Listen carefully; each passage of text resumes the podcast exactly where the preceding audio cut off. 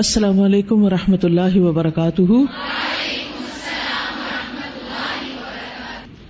بسم الله الرحمن الرحيم إنا أرسلنا نوحا إلى قومه أن أنذر قومك من قبل أن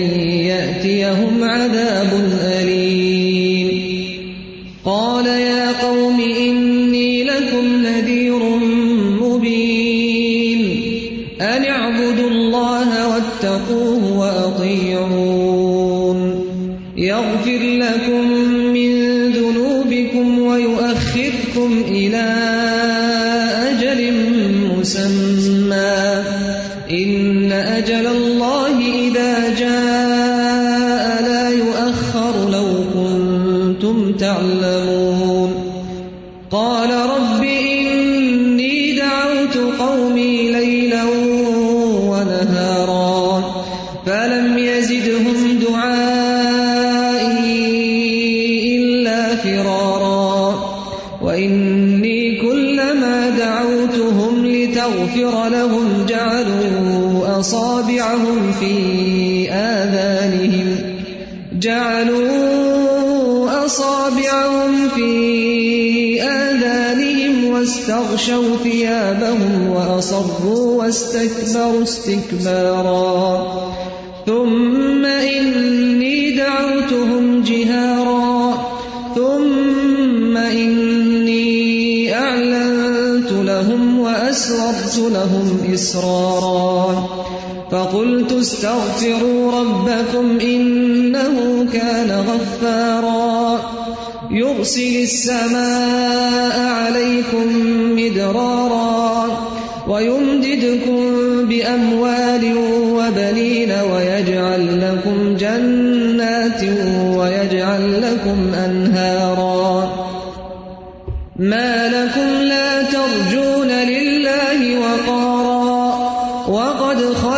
خلقكم أطوارا. ألم تروا كيف خلق الله سبع سماوات طباقا؟ نحمده ونصلي على رسوله الكريم. أما بعد فأعوذ بالله من الشيطان الرجيم. بسم الله الرحمن الرحيم. رب اشرح لي صدري ويسر لي أمري واحلل عقدة من لساني يفقهوا قولي. انا ارسلنا نوحا الى قومه۔ بے شک ہم نے نوح علیہ السلام کو ان کی اپنی قوم کی طرف بھیجا۔ ان انذر قومک اس پیغام کے ساتھ کہ اپنی قوم کو خبردار کیجیے۔ من قبل ان یاتیہم عذاب علیم اس سے پہلے کہ ان پر دردناک عذاب آ جائے۔ اگر وہ ایمان نہ لائے، اگر انہوں نے اللہ کی بات نہیں مانی۔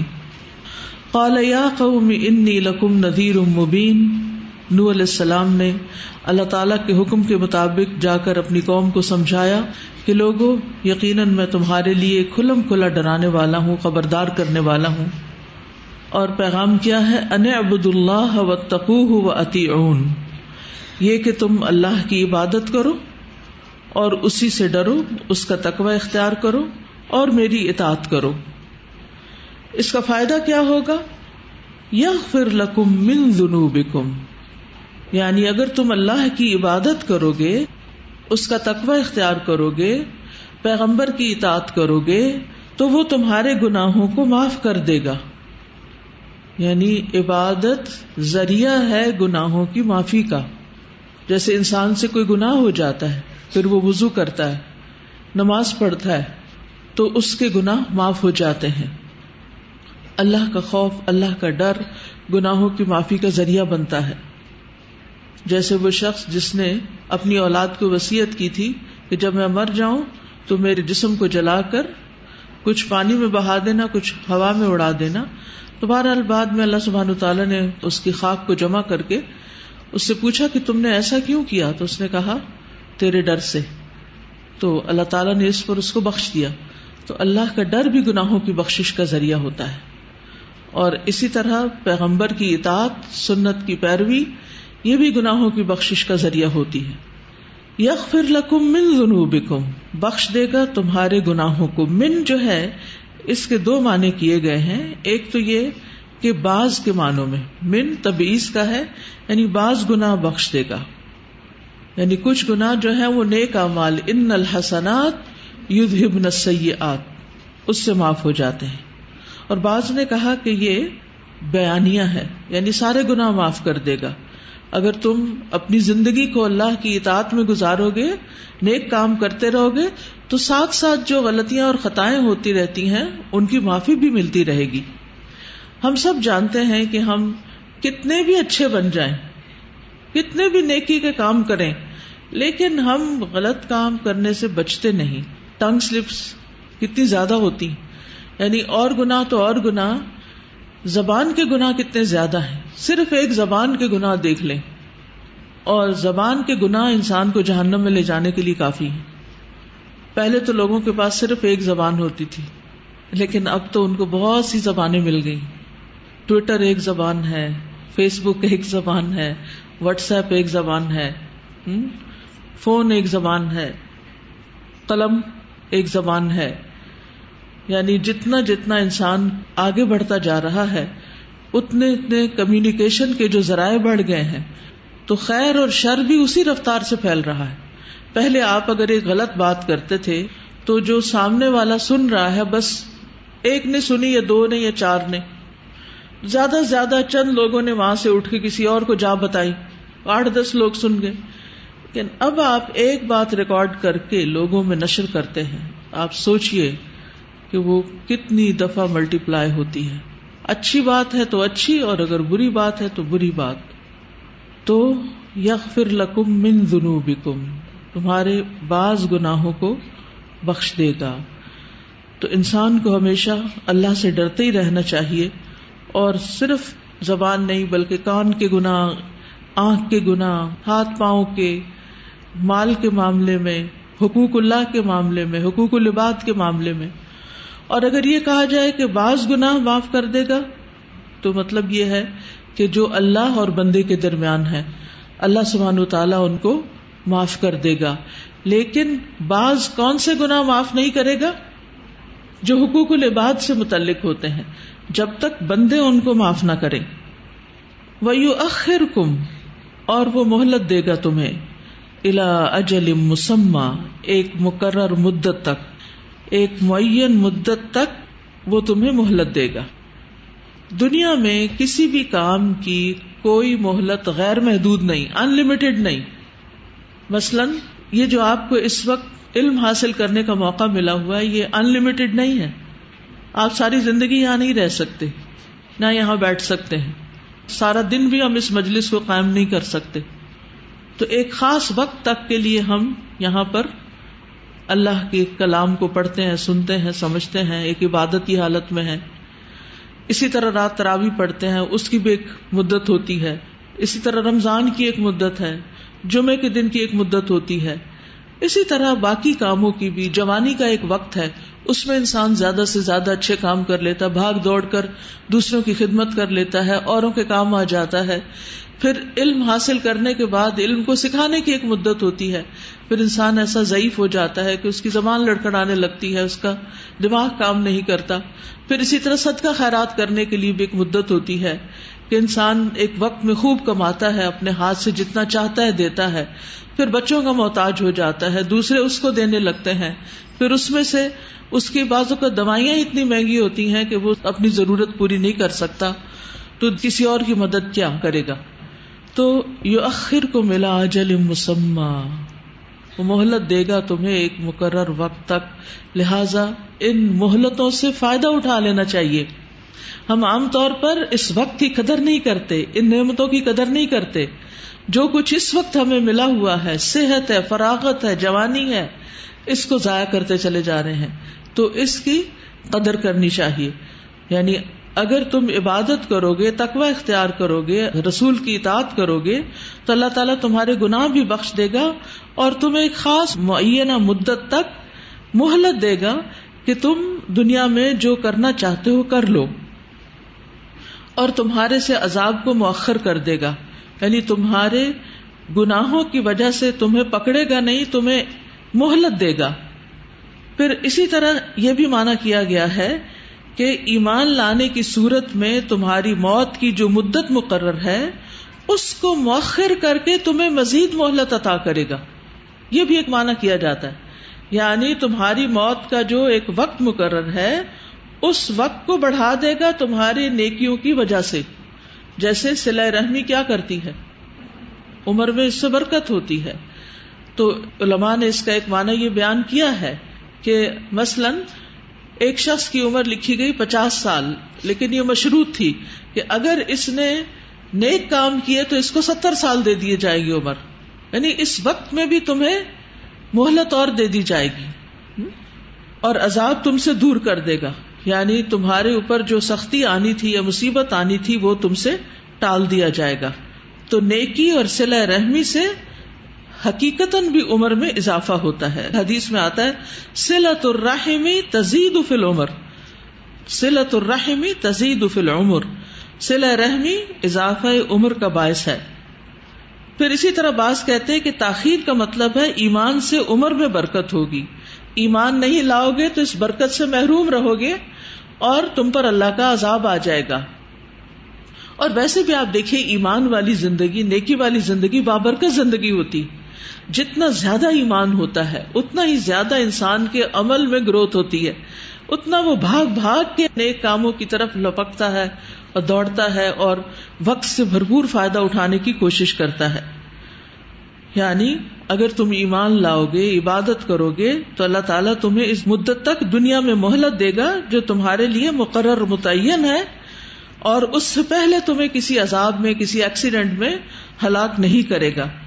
اور اگر تم ایمان نہیں لاتے تو ممکن ہے کہ پھر وقت سے پہلے ہی تمہاری شامت آ جائے۔ تو اس سے یہ پتا چلتا ہے کہ عمر کی مدت مقررہ میں بعض اوقات کوئی شرط ہوتی ہے کہ مثلاً اگر اس شخص نے یہ کام کر لیا تو اس کی مہلت بڑھا دی جائے گی اور اگر نہیں کیا تو پھر اتنا ہی ہوگا۔ مثلاً اگر کوئی شخص بر الوالدین کرتا ہے تو کئی حادثوں سے بچ جاتا ہے، کئی مصیبتوں سے بچ جاتا ہے۔ اب آپ دیکھیے کہ جب زندگی میں کوئی مصیبت آ جاتی ہے تو کام میں رکاوٹ آ جاتی ہے نا۔ اگر کسی کا مسئلہ ایکسیڈنٹ ہو جاتا ہے تو اب ہسپتال میں جا پہنچتا ہے۔ تو اس کے جو روٹین کے روز مرہ کے کام تھے ان میں رکاوٹ آ گئی۔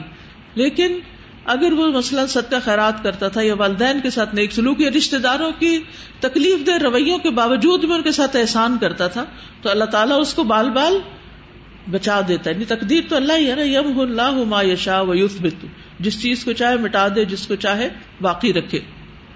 تو پھر اس طرح کیا ہوتا ہے کہ انسان کو نیکی کرنے کے مواقع زیادہ ملتے چلے جاتے ہیں۔ ٹھیک ہے، تکلیف آتی ہے تو اس پر صبر یا آزمائش آتی ہے تو اس پر انسان اللہ کی رضا پہ راضی ہو کر اس پر بھی اجر کماتا ہے۔ لیکن وہ اجر کمانے کا ذریعہ بڑا کٹن ذریعہ ہے۔ اس پر بڑی ہمت چاہیے ہوتی ہے۔ کہ انسان پر تکلیف آئے اور پھر وہ اللہ کی رضا پہ راضی رہے۔ لیکن عام طور پر روٹین میں نیکی کے کام کرتے رہنا جو ہے وہ نسبتاً آسان ہوتا ہے۔ اور ویسے بھی آپ جانتے ہیں کہ حدیث میں آتا ہے، لا یورد القضاء الا الدعاء ولا یزید فی العمر الا البر۔ کہ دعا جو ہے وہ تقدیر کو تبدیل کر دیتی ہے اور بر الوالدین یا نیکی کرنا جو ہے وہ عمر میں برکت کا باعث بنتا ہے۔ یغفر لکم من ذنوبکم ویؤخرکم الى اجل مسمى اور پھر یہ بھی ہے کہ اللہ سبحانہ تعالی انسان کے نیکیوں کی وجہ سے اس کو گناہوں کی زندگی سے نکال دیتا ہے اور معافی مانگنے پر اس کی بخش بھی فرما دیتا ہے۔ ان اجل اللہ اذا جا بے شک اللہ کا مقرر وقت مقرر وقت یعنی موت کا وقت اذا جا جب آ جاتا ہے، لا یؤخر، وہ مؤخر نہیں کیا جاتا۔ اس کے تین معنی کیے گئے ہیں۔ ایک معنی، قبروں سے اٹھائے جانے کا وقت مؤخر نہیں ہوگا۔ اجل اللہ سے مراد یہاں قبر سے اٹھنے کا وقت ہے۔ دوسرا معنی، موت کا مقرر وقت۔ یعنی وہ مؤخر نہیں کیا جائے گا۔ اور تیسرا، عذاب کا مقرر وقت۔ یعنی اللہ نے جس قوم کو جتنی ڈھیل دینی تھی بس وہ اتنی دے گا، اس سے آگے پھر ان کے گناہوں کی وجہ سے ان کو ڈھیل نہیں ملے گی۔ یعنی نیک کام کرو گے تو مہلت میں اضافہ ہو جائے گا، لیکن اللہ کی ناراضگی کے کام کرو گے تو جب وقت پورا ہو جائے گا تو تمہارا خاتمہ ہو جائے گا، پھر مزید مہلت نہیں ملے گی۔ لو کن تم تالمون اگر تم جانتے ہو۔ یعنی یہ چیز بھی علم سے تعلق رکھتی ہے۔ اگر تم اہل علم میں سے ہو تو تمہیں یہ بات سمجھ میں آ جائے گی۔ لیکن آپ دیکھیے کہ ہم عموماً ان چیزوں کے بارے میں، جیسے یہی مسئلہ جو اس آیت فور میں بیان ہوا ہے بخش کا راز محلت کا راز، اور اللہ سبحان تعالی کی قدرت کا احساس، یہ جب تک ہم ان چیزوں کے بارے میں پڑھتے نہیں، ہم اس کی قدر ہی نہیں کرتے۔ ہم اپنی منمانی کرتے چلے جاتے ہیں۔ غلط کام کرتے چلے جاتے ہیں، گناہوں سے معافی نہیں مانگتے۔ اور گناہوں کی معافی کیا ہوتی ہے؟ گناہوں کو چھوڑ دینا۔ گناہوں کی معافی کے لیے شرط کیا ہے؟ گناہ تو چھوڑو پہلے۔ اگر ایک شخص گناہ پکڑے ہوئے ہے، غلط کام کر رہا ہے، شراب پی رہا ہے اور کہہ رہا ہے، اللہ مجھے معاف کر دے، بھی پہلے شراب تو چھوڑو۔ ٹھیک ہے نا؟ پہلے وہ حرام کام تو چھوڑو۔ تو جب انسان اللہ کی خاطر حرام کام چھوڑ دیتا ہے، تو پھر اللہ اس سے راضی ہو کر اس کو دنیا میں بھی نعمتیں عطا کرتا ہے۔ جیسے کہ آگے بھی ہم دیکھیں گے کہ استغفار کے فائدے جو سورت نو میں بتائے گئے ہیں کہ کس طرح اللہ تعالیٰ دنیا میں بھی نعمتوں میں اضافہ کر دیتا ہے، مال بڑھا دیتا ہے، اولاد میں بیٹے عطا کرتا ہے۔ قالا کہا، کس نے؟ نو علیہ السلام۔ نو علیہ السلام نے عرض کیا ربی انی دعوت قومی لیلا و نہارا۔ اے میرے رب، میں نے اپنی قوم کو رات اور دن پکارا، رات اور دن دعوت دی۔ کس چیز کی دعوت؟ ایمان کی دعوت۔ لیلن و نہارن ٹوینٹی فور سیون جس کو کہتے ہیں۔ دائمی طور پر، مسلسل، کوئی موقع نہیں جانے دیا۔ نہ دن چھوڑا، نہ رات چھوڑی۔ مسلسل میں نے اپنی ڈیوٹی انجام دی یعنی میں اپنی ذمہ داری پوری کرتا رہا۔ ہر طریقہ میں نے اختیار کیا۔ آپ کو معلوم ہے کہ نو علیہ السلام کو چالیس سال کی عمر میں نبوت ملی اور ساڑھے نو سو سال انہوں نے تبلیغ کی۔ یہ اللہ سبحانہ تعالیٰ کا ایک معجزہ تھا کہ نو علیہ السلام کو ان کی قوم کے مقابلے میں لمبی عمر دی گئی تھی اور اتنا جینا بھی بڑا ہمت کا کام ہوتا ہے۔ جو جو انسان بڑا ہوتا ہے، دنیا سے اس کا دل اچاٹ ہونا شروع ہو جاتا ہے۔ تھک جاتا ہے وہ۔ اور اس کے عزیز اقارب دنیا سے چلے جاتے ہیں، تو نئی دنیا وجود میں آ جاتی ہے، جو اس کے لیے ایک طرح سے اجنبی ہوتی ہے۔ اس کے اپنے ساتھی، دوست، اس کے ساتھ کے لوگ، وہ جب نہیں رہتے، تو وہ اداس رہتا ہے۔ لیکن اللہ سبحان تعالیٰ نے نو علیہ السلام کو اپنی خاص رحمت کے ساتھ ایک لمبی عمر عطا کی اور لمبی مہلت دی دعوت اللہ کا کام کرنے کی۔ اور پھر فلم یزد ہوں دعائی اللہ فرارا۔ نہیں زیادہ کیا ان کو میری پکار نے، میری دعوت نے، مگر فرار میں جتنا میں نے ان کو زیادہ بلایا، جتنی میں نے ان پر محنت کی، اتنا ہی ان کی طرف سے ریئیکشن زیادہ نظر آیا۔ اور وہ ایمان اور اطاعت اور عبادت اور تقوی سے بھاگ نکلے۔ یعنی انہوں نے میری کسی بات کو مان کر نہیں دیا۔ میں نے ان کو سری طور پر بھی سمجھایا اور جہری طور پر بھی سمجھایا، لیکن انہوں نے بات نہیں مانی۔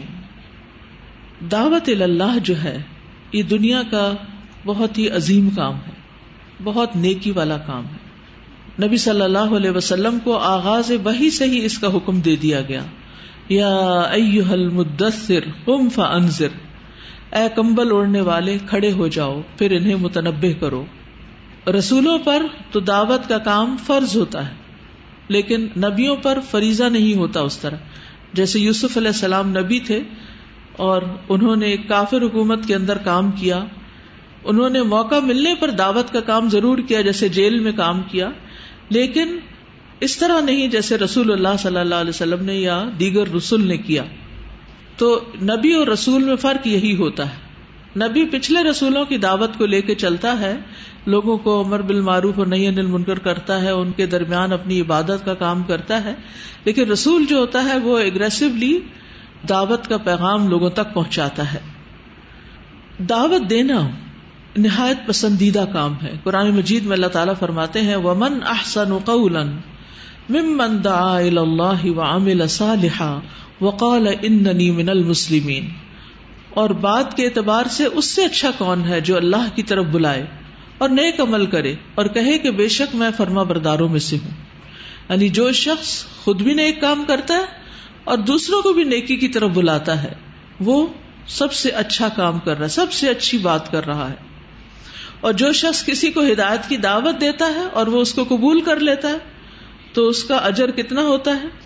یعنی جس نے کسی کو ہدایت کی دعوت دی، تو اس کے لیے اس کی پیروی کرنے والے کے برابر ثواب ہوگا، اور ان کے ثواب میں سے کچھ بھی کمی نہ کی جائے گی۔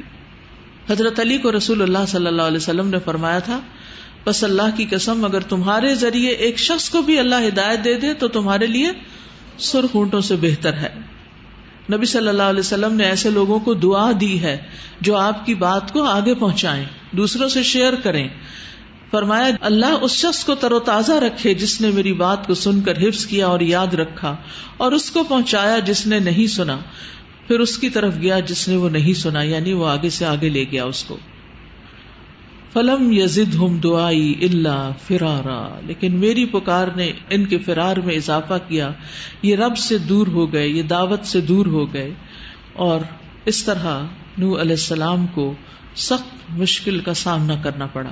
اب دیکھیے، آپ کسی کو کوئی اچھی بات بتائیں، اپنے بچوں کو بھی بتائیں، ایک دفعہ بتائیں، دوسری دفعہ بتائیں، نہیں مانے تو کیا کرتے ہیں آپ؟ صبر کرتے ہیں؟ خاموش رہتے ہیں؟ مسکراتے رہتے ہیں؟ اچھا کوئی بات نہیں نہیں مانتے تو ہاں؟ آپ دیکھیے کہ نو علیہ السلام کا کیا طریقہ تھا اور قوم کا کیا رویہ تھا، اور پھر ان کا صبر آپ دیکھیے۔ پیچھے کہا گیا نا فس بر صبر جمیلا۔ تو نو علیہ السلام نے کتنا صبر جمیل کیا کہ ساڑھے نو سو سال تک یہ اذیتیں سہتے رہے۔ اور صرف نو علیہ السلام نے دیگر انبیاء بھی، جیسے موسیٰ علیہ السلام۔ ایک موقع پر نبی صلی اللہ علیہ وسلم کو ایک ایسی بات پہنچائی گئی جس سے آپ کو بہت تکلیف ہوئی تو آپ نے فرمایا موسا علیہ السلام کو اس سے بھی زیادہ ستایا گیا، لیکن انہوں نے صبر کیا تھا۔ پھر آپ نے فرمایا کہ ایک نبی کو ان کی قوم نے جٹلایا اور انہیں زخمی کیا، کیونکہ وہ اللہ کے احکامات لے کر آئے تھے۔ وہ اپنے چہرے سے خون پوچھتے جا رہے تھے اور کہہ رہے تھے اللہ قومی فن لا عالمون اللہ میری قوم کو بخش دے، کیونکہ یہ جانتے نہیں ہیں۔ تو امبیا جو ہے وہ دعوت اللہ کے کام پر لوگوں کے انکار پر بے صبر نہیں ہوتے، وہ صبر سے کام لیتے۔ خود نبی صلی اللہ علیہ وسلم پر اہل مکہ نے جسمانی تشدد بھی کیا۔ طائف والوں نے آپ پہ پتھر مارے، آپ کے ایڑیوں اور آپ کے ٹخنوں پر وہ پتھر لگے اور آپ کے پاؤں میں خون جم گیا۔ پھر فرمایا وہ انی کل داؤت ہوں اور بے شک میں نے جب بھی ان کو دعوت دی یعنی وین ایور کل لتک فر تاکہ تو ان کو بخش دے۔ یعنی جب بھی میں نے ان کو استغفار کی دعوت دی یا ایمان کی دعوت دی، کیونکہ ایمان جو ہے، اس کا فائدہ کیا ہوتا ہے؟ پچھلے سارے گنا اس سے معاف ہو جاتے ہیں۔ حضرت امر ابن الاس کا قول ہے کہ میں رسول اللہ صلی اللہ علیہ وسلم کی خدمت میں حاضر ہوا اور عرض کی، اے اللہ کے رسول صلی اللہ علیہ وسلم، اپنا دست مبارک پھیلائیے، میں آپ سے بات کرنا چاہتا ہوں۔ تو آپ نے اپنا دایا ہاتھ پھیلا دیا۔ مگر میں نے اپنا ہاتھ پیچھے کر لیا۔ امر ابن الاس نے۔ امر ابن الاس کہتے میں نے اپنا ہاتھ پیچھے کر لیا۔ آپ نے پوچھا، امر کیا بات ہے؟ میں نے ارض کیا، کچھ شرط رکھنا چاہتا ہوں۔ فرمایا، بیان کرو۔ میں نے ارض کیا، شرط بیت یہ ہے کہ میرے گنا بخش دیے جائیں۔ فرمایا، امر، کیا تمہیں نہیں معلوم کہ اسلام گزشتہ گناہ ڈھا دیتا ہے؟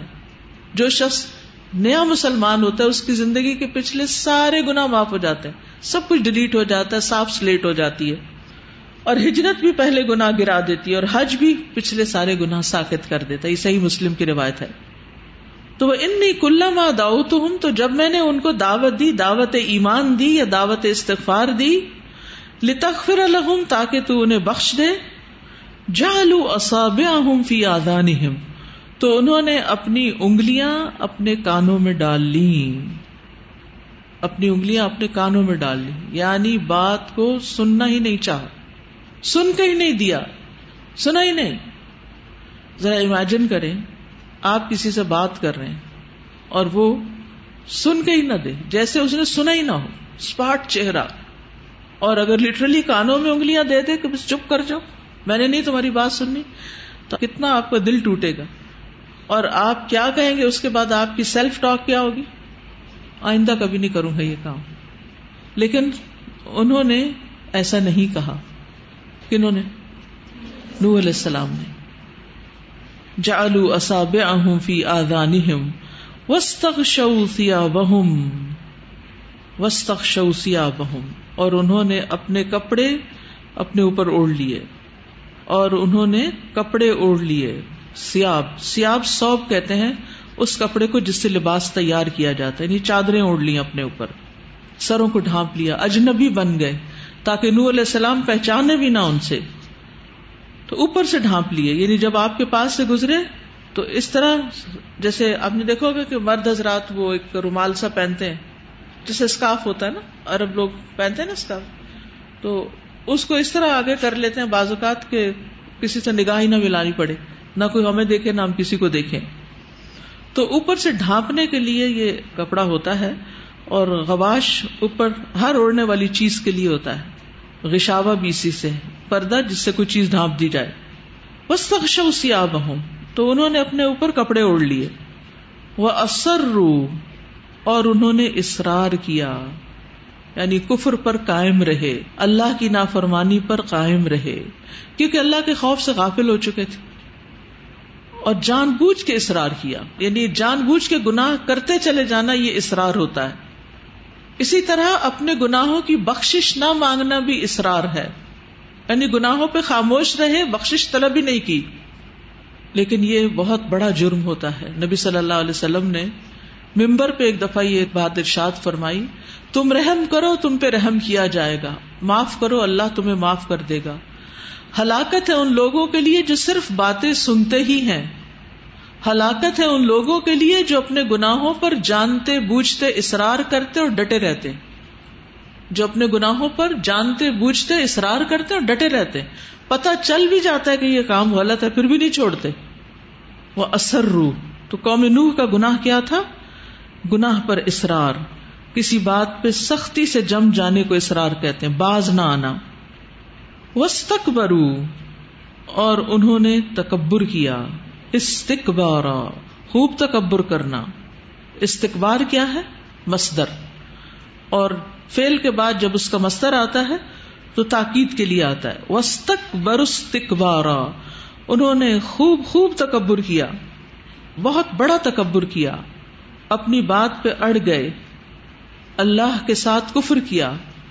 رسول کی اطاعت نہ کی۔ توبہ کو چھوڑ دیا۔ خود کو بڑی چیز سمجھتے تھے، اپنی برائیوں کو بڑا سمجھتے تھے، اپنے غلط رویے کو بڑا سمجھتے۔ خود کو بڑا سمجھنا ایک بہت ہی مضموم فیل ہے۔ ابن قیم کہتے ہیں، کفر کے چار رکن ہیں، تکبر، حسد غزب اور شہبت تکبر اہل جہنم کی نمایاں علامت ہے۔ نبی صلی اللہ علیہ وسلم نے فرمایا، کیا میں تمہیں اہل جہنم کے متعلق نہ بتاؤں؟ ہر وہ سخت مزاج بد اور تکبر کرنے والا۔ ذرہ برابر تکبر بھی جنت میں جانے سے روک دے گا اور جہنم میں لے جائے گا۔ حدیث میں آتا ہے، جس کے دل میں رائی کے دانے برابر بھی تکبر ہوگا، اللہ اسے چہرے کے بل جہنم میں اوندھا کر کے ڈال دے گا۔